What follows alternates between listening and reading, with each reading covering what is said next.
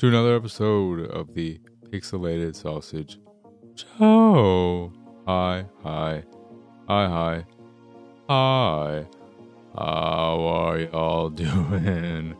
I am, of course, your host, Marcus Ness. Y'all can find me on Twitter and all that good jazz. Why did I say Twitter? I haven't said that in forever. It's also not Twitter anymore. It's X. But you can find me pretty much everywhere at PX Sausage, of course, of course, of course. And if you enjoy this is your show and any stuff I do, you can support me over at PX Sausage. You know what? Me doing the plugs at the beginning, I don't like it. And nobody likes it. But if you do like me and you would like to support me, one away, one Patreon away from a completely meaningless goal. But if you'd like to get me to that goal, you can go over to patreon.com slash pxs. And of course, links to the site, the YouTube, the Discord, so much more. pxsausage.com. That'll get you all that jazz. Anyway, hi. How you doing? Good? All right. Okay, so today, got quite a few games to talk about, including Payday 3, Everhood Eternity Edition, Rise of the Triad Ludicrous Edition, Afterdream, No Edition, Pizza Possum, and then last but not least, Bud Spencer and Terence Hill Slaps and Beans 2. We're gonna slap some beans. And we're just gonna get right to it because, as always, I don't pay enough attention to news, and any news I do see or read or hear about, it does not linger long in my head. So, again, Enchi, you once said, I like hearing you talk about the news. I like hearing your, your take on the news. That's exactly how you said it too. And then I said, oh, then you, you should leave, leave a comment with the news you want me to talk about.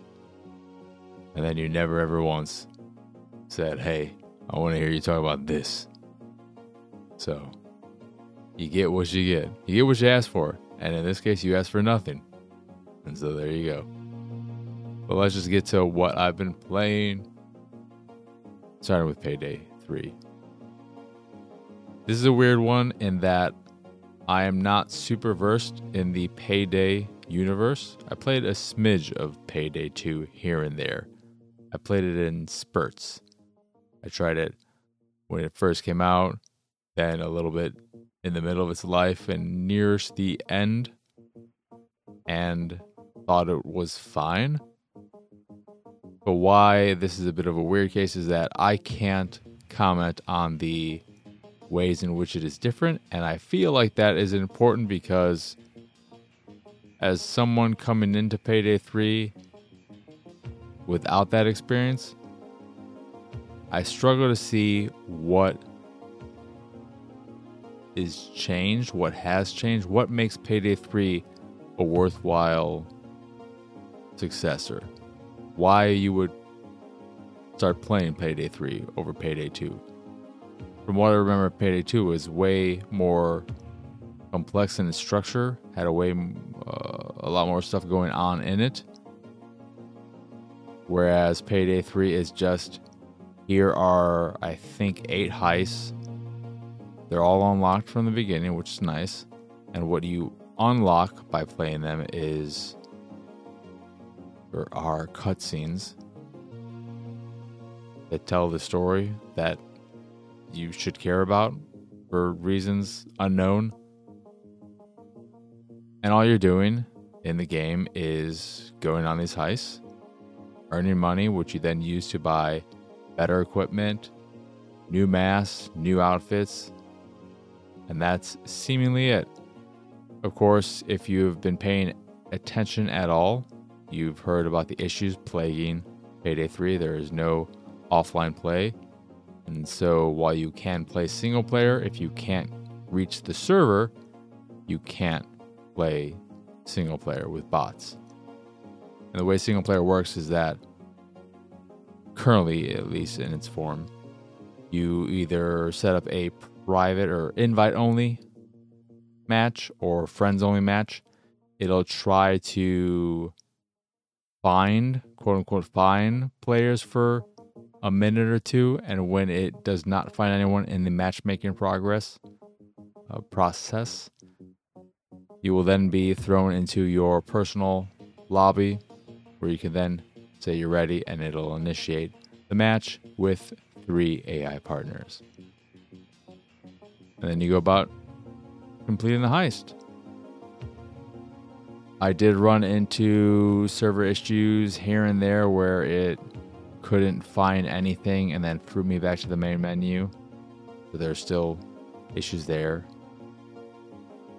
And then when I did get into a match, the AI is incredibly stupid in certain ways that are frustrating. For instance, when you are actually robbing wherever you are.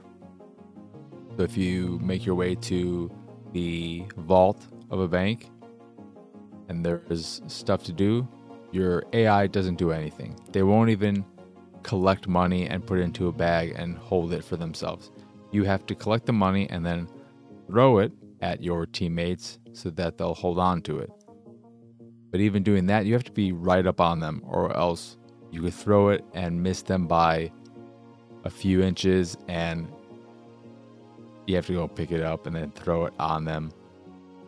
And then when you finish, or, or when you're about to pull your escape, and your band comes to get you, and you have to throw all the money in the back, your AI teammates will not throw the money in the back. You have to take the money from them and throw it in yourself because they're too fucking lazy to do it. So the AI, your teammate AI, needs a lot of work to be in any way capable of doing anything other than killing cops. They're good at killing cops. I'll give them that. And if you go down, they're good at reviving you.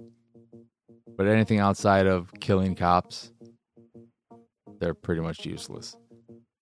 Then the actual heisting is okay, but I think where it probably excels is in cooperative play with real people where you can plan things out and try and min max every heist in the game so that you are working it like a very efficient machine, knowing exactly what you need to do and where you need to go at what points.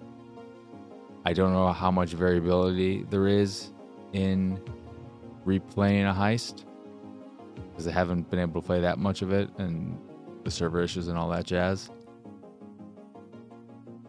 But one of the things I didn't like about the heisting is that during the first heist, I was using some kind of incendiary to open up a hole above the vault so that I could fall into it.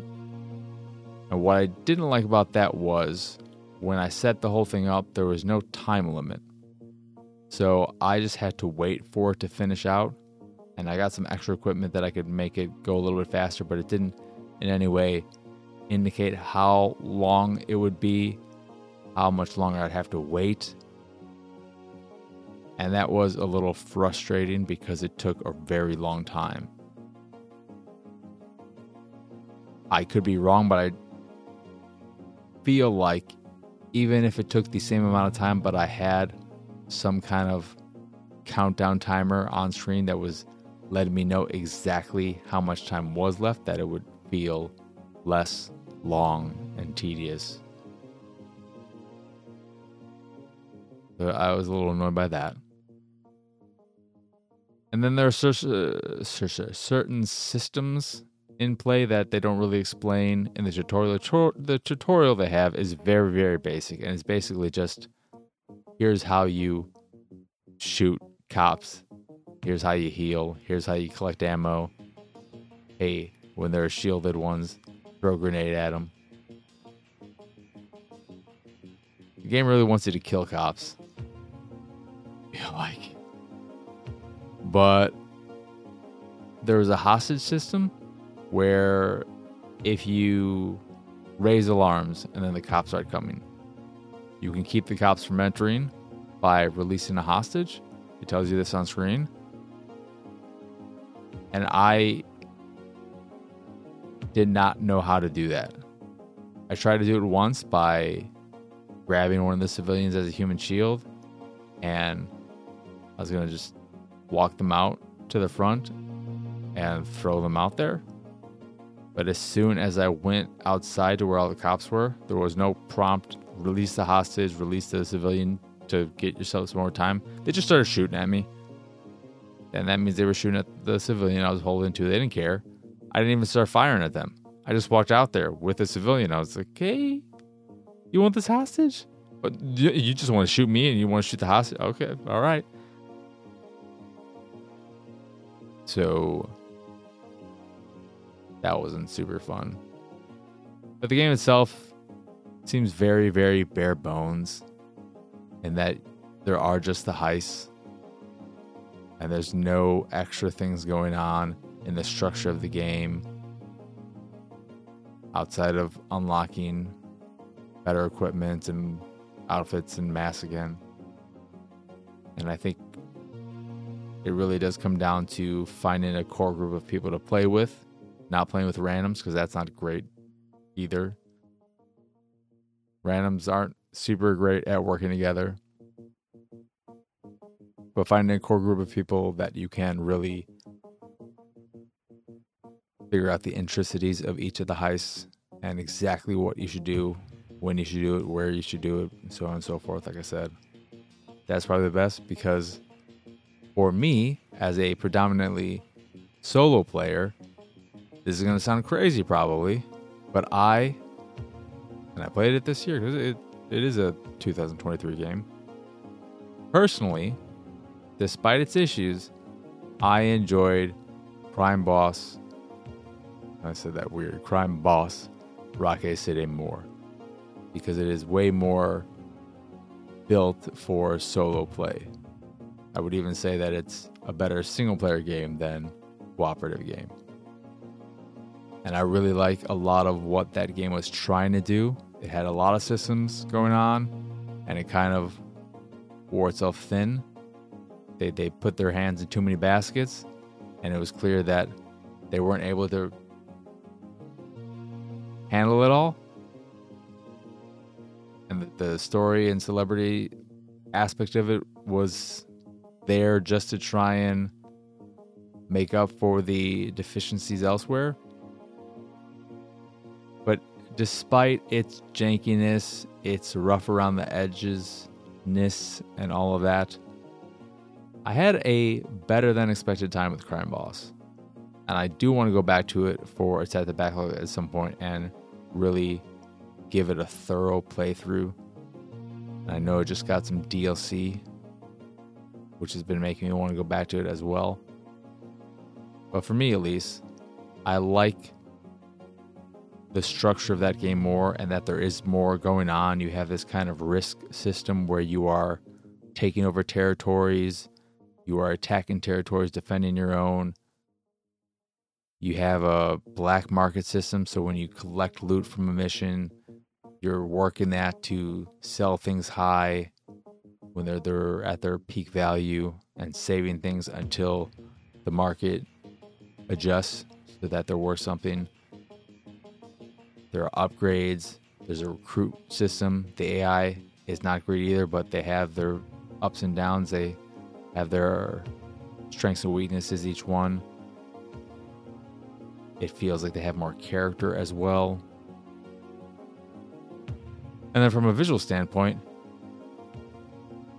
I think they're just both losers on that front, and that they both don't look great. Payday 3 looks very bad and I'm playing on the Xbox Series X, but it looks like an Xbox 360 game that has been enhanced for the Xbox One X at its best, I would say. So it's not a looker. And I believe it is series exclusive. It is not an Xbox One game. So I don't know why. What there, there's there's nothing about the game. The characters, the, the character models are all fairly low in detail. Environments are low in detail. There isn't a complicated lighting system going on, no fancy ray tracing. So there's no aspect of the visuals that I look at and, and think to myself, you're really pushing the power of these, of the current hardware. So don't understand why it's limiting itself to current gen platforms. It's not taking advantage of them. And the server issues are a problem as well. And then I, I even with the addition of offline play, which Starbreeze is looking into, even when slash if that is added, I would not recommend Payday to anyone other than a group of cooperative players. If you are only able to play with randoms or with the AI, it's not an enjoyable time. It's not worth trying to get in the weeds of the game. I would more so recommend Crime Boss, honestly. You may have heard a lot of jokey jokes about it, but I would say it's not that bad. The acting is bad, yeah, but whatever. As a game, I, I enjoyed it enough. And there's a there's more variety in the types of missions. They're a lot shorter too. Does that mean they're all better? No. If you want the heist, if you want that heist in nature, then Crime Boss isn't for you. But again, even if you want that heist stuff, if you don't have a core group to play with, I don't think you're going to enjoy it. But that's Payday 3 so far. We'll see as server stuff and online stuff is adjusted how things are then. I'll come back to it. But next up is Everhood Eternity Edition. This is a super, super fascinating game. And I love so, so, so much about it that it hurts that there's a part of it that doesn't quite click with me and somewhat hurts the experience because if not for that, this would probably be my favorite game of the year. Even though it is an older PC game that is just making its way to consoles now, I believe that is the case. But it is this super weird, unique, psychedelic, surreal experience that is incredibly visually stimulating. It may be the most visually stimulating game I've ever played. It has some incredible moments and I I just love all of that about it. This is a game example entry where it's all visual for me. The gameplay, the story, now I don't give a shit. But the visuals and what they do in this game, oh, oh, I would be very curious to see what you think of this game. But the story is you're a wooden boy. You're not Pinocchio, but you're a wooden boy. You wake up in pieces and you put yourself back together, but one of your arms is missing because this little gnome, who is reminiscent of the little guys in Golden Axe who come around and you beat the shit out of them so that they'll drop potions and, and shit, takes your arm and he takes it to his big bad boss. You follow them and on your journey, you come across a bunch of kooky characters. And every now and again, you'll play a little rhythm game, which is the main gameplay of Everhood. And this is where things become a bit of a problem. The rhythm sections, the rhythm game, the way it works is like a more traditional rhythm game where you have your columns for notes, essentially. But instead of notes falling and you having to press the correlating buttons when the note falls into a designated area across a designated line or something along those lines, you are facing off against some kind of enemy. And they are basically attacking you with what are kind of like open close parentheses. Based on your perspective, they'd be like little slight smiles, curved lines, not straight lines. And because of their curved nature and that they have a bit of a light trail shadow behind them, it's hard to judge when you are meant to avoid them. Because the way it works is that instead of hitting these notes as they fall into place, you are trying to avoid these attacks. And you do this by either dodging them by moving to the left or right of the attacks as they're falling down at you, or by jumping over them. You don't jump particularly high, so the window of avoidance is very low. There are five or six difficulty levels, which I think only change how many hits you can take before dying and how fast your health replenishes. Because the way it works is that when you take damage, you lose a bit of health, but you will regain that health if you avoid damage long enough. It'll it'll refill your health bar. But it just never felt right timing wise.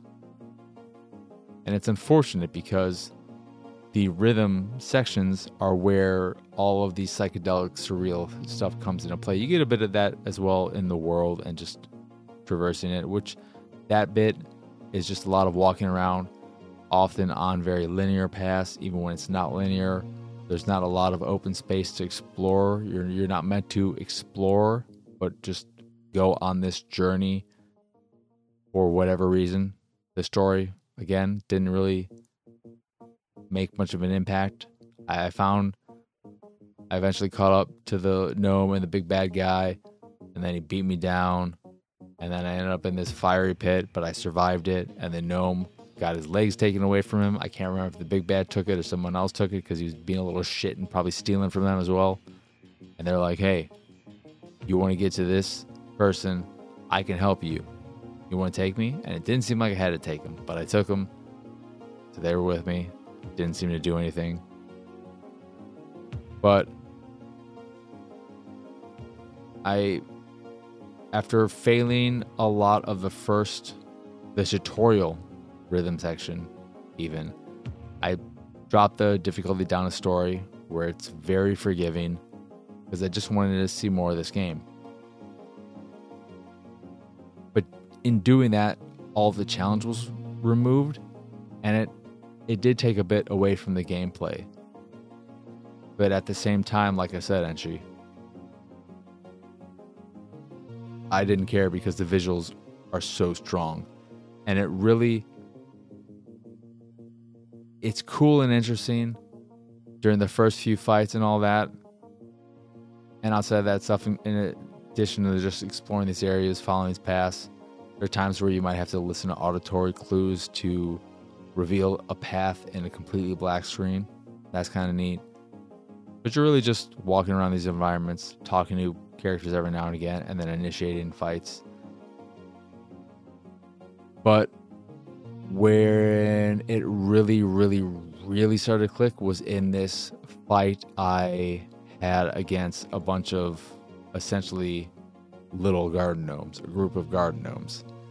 The way that fight plays out that rhythm section, it it does so much and I don't even want to give any of it away. I don't want to spoil it other than to say that particular fight against those garden gnomes what happened is some of the most visually, if not the most visually stimulating things I've ever experienced in a game. Definitely some of the most unique stuff. It's it's my favorite moment of any game I've played this year. I didn't want it to end. And on top of the visuals being great, the music is great too. It's unique, it has character, it has its own identity. It's not just boilerplate, standard ass, here's some chip tune type of stuff. And the visuals are the visuals are pixely goodness. They I just wish the actual gameplay was better. I wish it clicked with me. And it's probably just a very me thing, the whole timing issue, but man, those visuals, those rhythm sections, they are wild and fascinating and so creative, so inventive. Can't stress enough how visually compelling this game is. And despite my issues with the gameplay, I can't recommend this game highly enough. On the strength of the visual visuals and the audio together. It's uh, they're together. I can't say alone. Love love the music I've heard up, up to this point, and absolutely love the visuals. That is again Everhood. Check it out. But maybe wait on sale if my issues with the the rhythm stuff sounds concerning to you. But give it a go. Next up is Rise of Triad Ludicrous Edition. This is another game from Nightdive Studios, I believe. A remaster of a classic first person shooter. I never played this one, which is about not about, but uh, I'd say 50% of the time, these are games I haven't played that Night, Dive remasters. But usually, the games have some redeeming quality or still hold up, have really interesting level design, really solid gunplay, enemy encounters, something. Rise of Triad, what I played of it, Rise of the Triad, it is the most bland and boring old shooter of them all. The enemies are just basic ass humans. That do one kind of interesting thing in that they sometimes play dead and then will pop up and start shooting at you or they'll beg for their life and then maybe play dead or start attacking you. That's kind of neat i guess. But the worlds themselves are pretty boring from a visual standpoint. And then design wise, it's just a lot of either large open spaces or hallways. It's a much more linear game than most shooters from that era.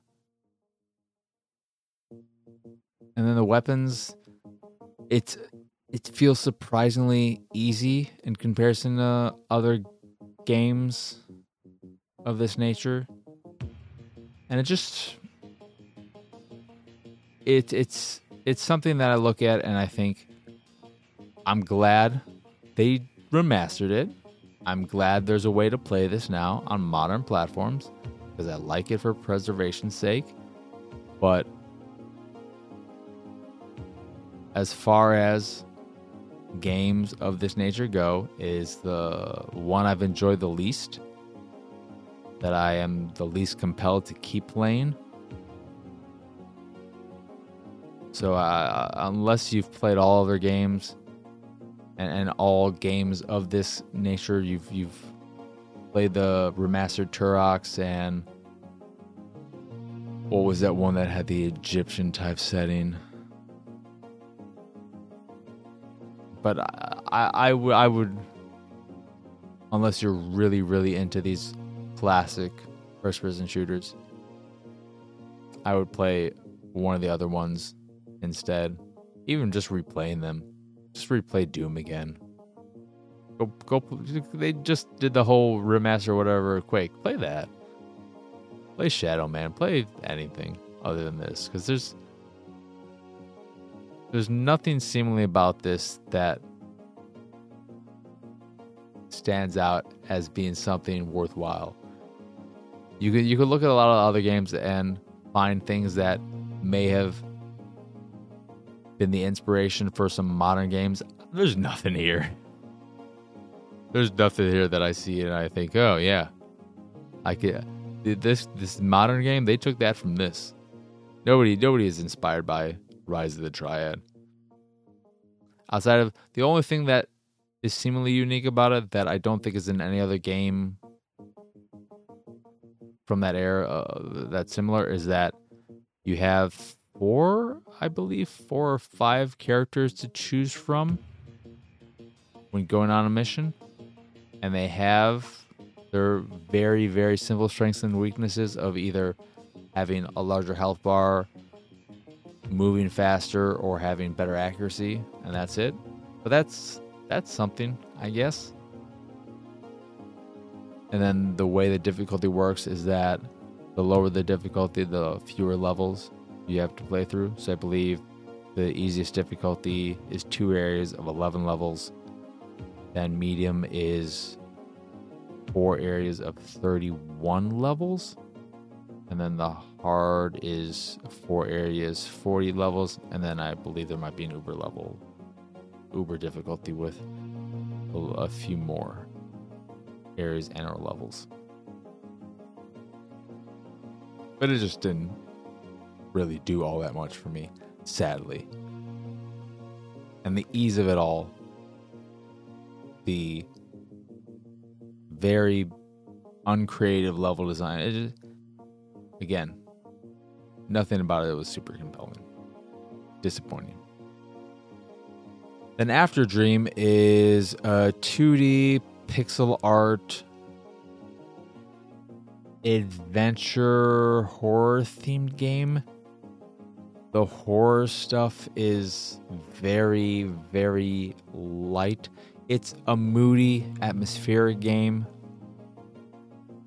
with a horror, horror, a horror-ish feel to it, but it is in no way scary. It tries to throw in a few jump scares and more so is trying to scare you with audio cues than anything tangible. And even the characters in the game make it sound like anyone and everything you'll run into, nothing can harm you and nothing wants to harm you. So unless it's lying about that, there's nothing to be concerned about from a my life will ever be in danger aspect. And I've made my way based on the achievements halfway through the game. Didn't take long. It seems like it's probably maybe a two hour game, three hours if you struggle with some puzzles or take your time. The way it works is, and it's very reminiscent if you've played games like Home or I wouldn't say the Coma games exactly. Kind of similar from a visual standpoint. But any of those 2D horror type games, oh, uh, the, the main ones I think of are Home, and then there was another one that I think might be from the same developer, but I can't remember the name of it. The the structure of the game, not that even the structure, the story of the game is you are talking to this therapist or psychologist, not exact, exactly sure about your dreams and you're having these dreams that feel very real. The after dream title comes from the fact that you are going to this world that is a, in between the afterlife and the real world. And that's why it's called the after dream. It's where some spirits end up when they still have some unfinished business, kind of, in the sense that they have someone in the real world that they feel they, they still need to be there for. And in your case, your father died and you were estranged, I guess, and you didn't really talk to them before they passed. You didn't tell them you loved them. You feel a little bit guilty about it. And so the game is seemingly about you reconciling with that and getting to say your goodbyes. I'm presuming by the, the, the end of the game. The way it's structured is in a very classic adventure type of setup where you are going from room to room to room, interacting with objects, finding key items that you will use to solve various puzzles, solving puzzles to unlock new areas, interacting with characters from time to time who you'll have to complete objectives for. And the one unique gameplay element to it all is that you have a camera which you can flash from the hip that'll illuminate areas. That gameplay element seems very, very worthless. It doesn't seem like that really comes into play. It hasn't come into play for me outside of the time they introduced it. But the other main mechanic of the camera is that you can use it to find key items to to to make key items show up in the after dream world or remove stuff so if you take a picture and it's it's always a case of Uh, and when you are going into camera mode you just are looking at your area. So you're, you're it's from your perspective as the player not the character's perspective. And then you just scroll around the environment and stuff will illuminate pretty much in, and become a complete white silhouette indicating you can take a picture of it.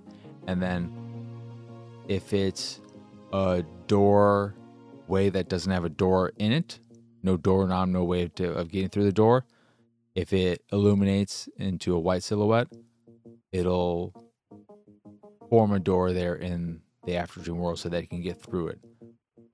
If, for instance, in the very beginning section, there were ghosts that were trying to get you, which that they seemingly would have killed you if they got through.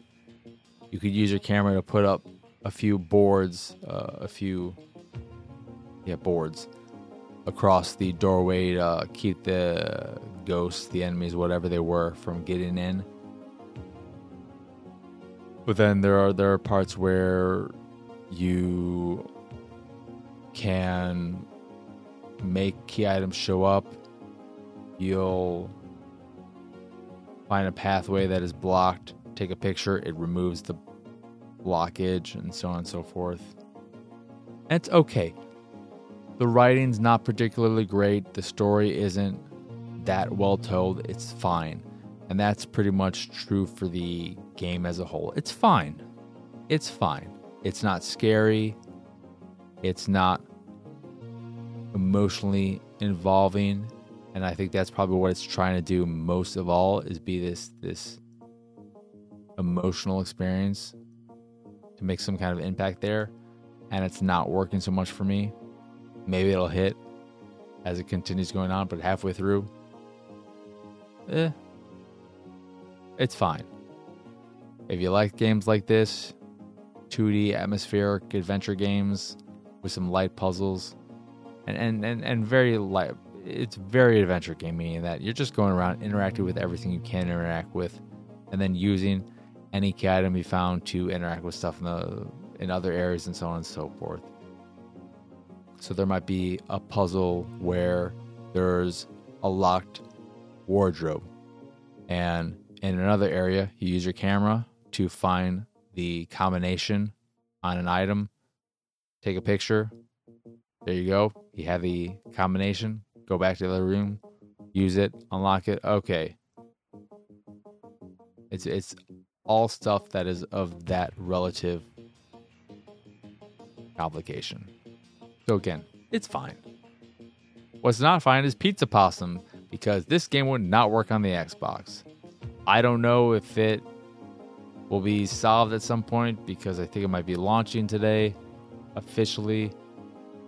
But every time I've tried to play it so far, it says press.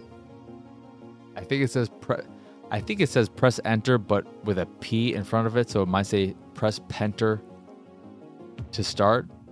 But there is no enter or penter button on an Xbox controller. And you'd think, well, they just mean press any of the buttons on the controller. I pressed literally every button. Nothing would get me past that screen. So I couldn't actually play the game on Xbox. And I'm not sure if it I'm not sure if it's a cross platform Windows and Xbox game. I don't know if I hooked up a keyboard to my Xbox and pressed enter slash penter, it would have worked. I don't know if the game supports mouse and keyboard on console. So all I can say right now is that for me at least it is broken. It was broken. So don't don't mess with Pizza Possum just yet. We'll see. We'll see. We'll, we'll come back to it. And then Bud and Spencer, Terence Hill, Slaps and Beans 2 is a beat 'em up with some light puzzle solving and cooperative play where if you are playing by yourself, you switch between the two characters to solve certain puzzles, like moving platform things where the smaller dude who is I think Terence is the, the thin guy, but he's more agile, so he can climb up things and reach heights that Bud can't but Bud is stronger. He can break things that might be in the way, and you will go back and forth at times when not beating the crap out of enemies to progress.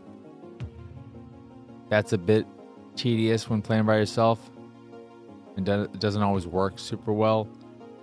There are mini games in between areas that are seemingly broken, at least on Xbox. So I, I came, I ran into a few bugs. I ran into a bug where I had to restart an area because both the characters tried getting through a door at the same time, and they just ended up in this endless loop, and the game just got stuck there.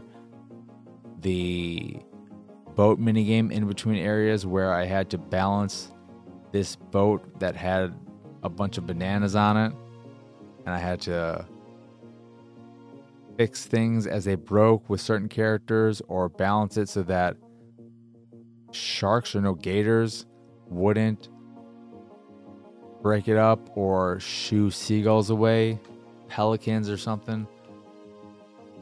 That was broken in that on the screen prior to it starting, it said press the left analog stick to control player one and the right analog stick to control player two. But then when it started, it said I think what was it? A to control. I think it said press A to control player one, and use the left arrow to control player two or something.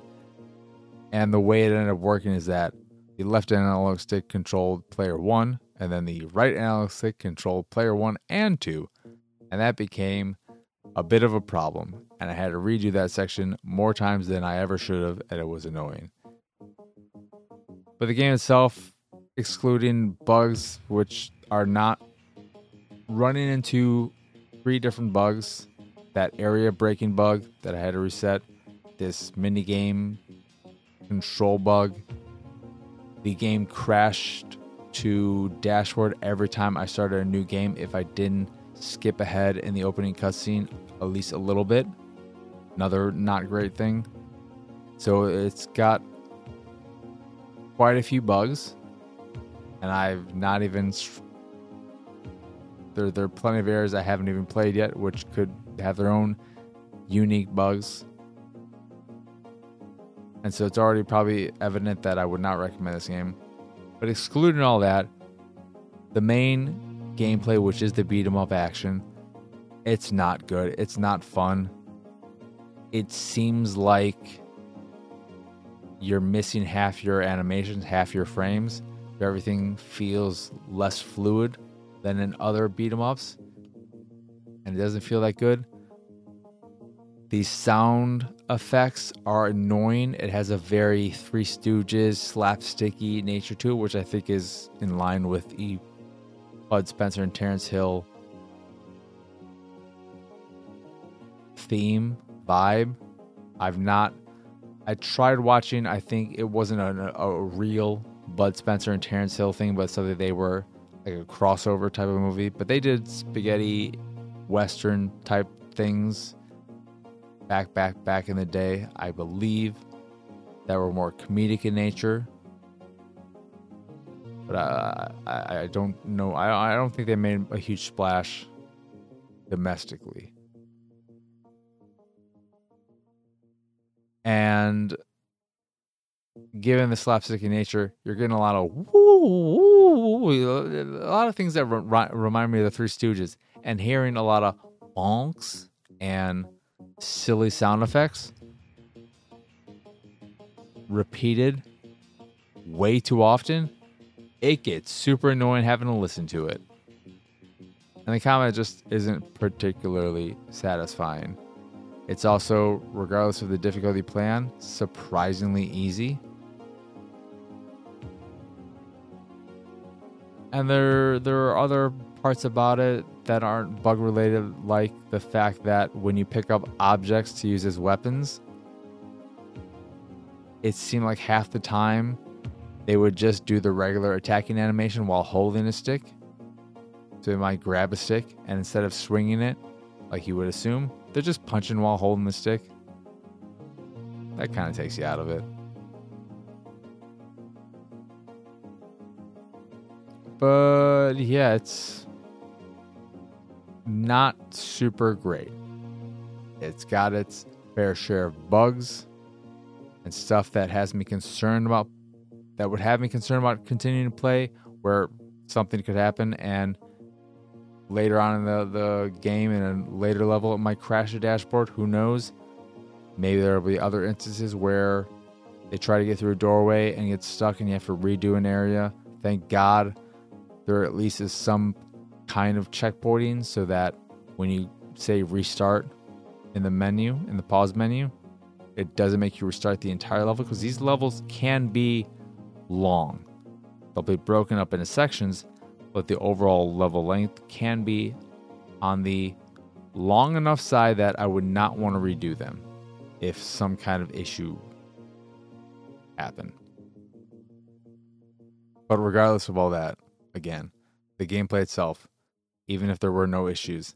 It just isn't a particularly fun beat 'em up, and the puzzles aren't super interesting.